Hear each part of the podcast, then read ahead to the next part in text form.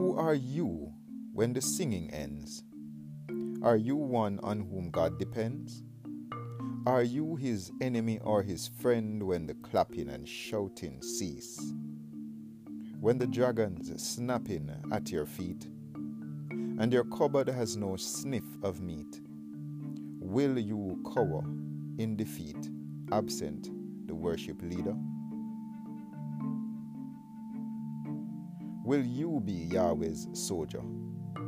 When the praise ends, will you seek Jehovah because the next step is critical? Satan wants to stop God's praise and works to make me hypocritical. Are you really God's perfect son? This world keeps asking this question, and it's your action that responds when the noisy praise is done.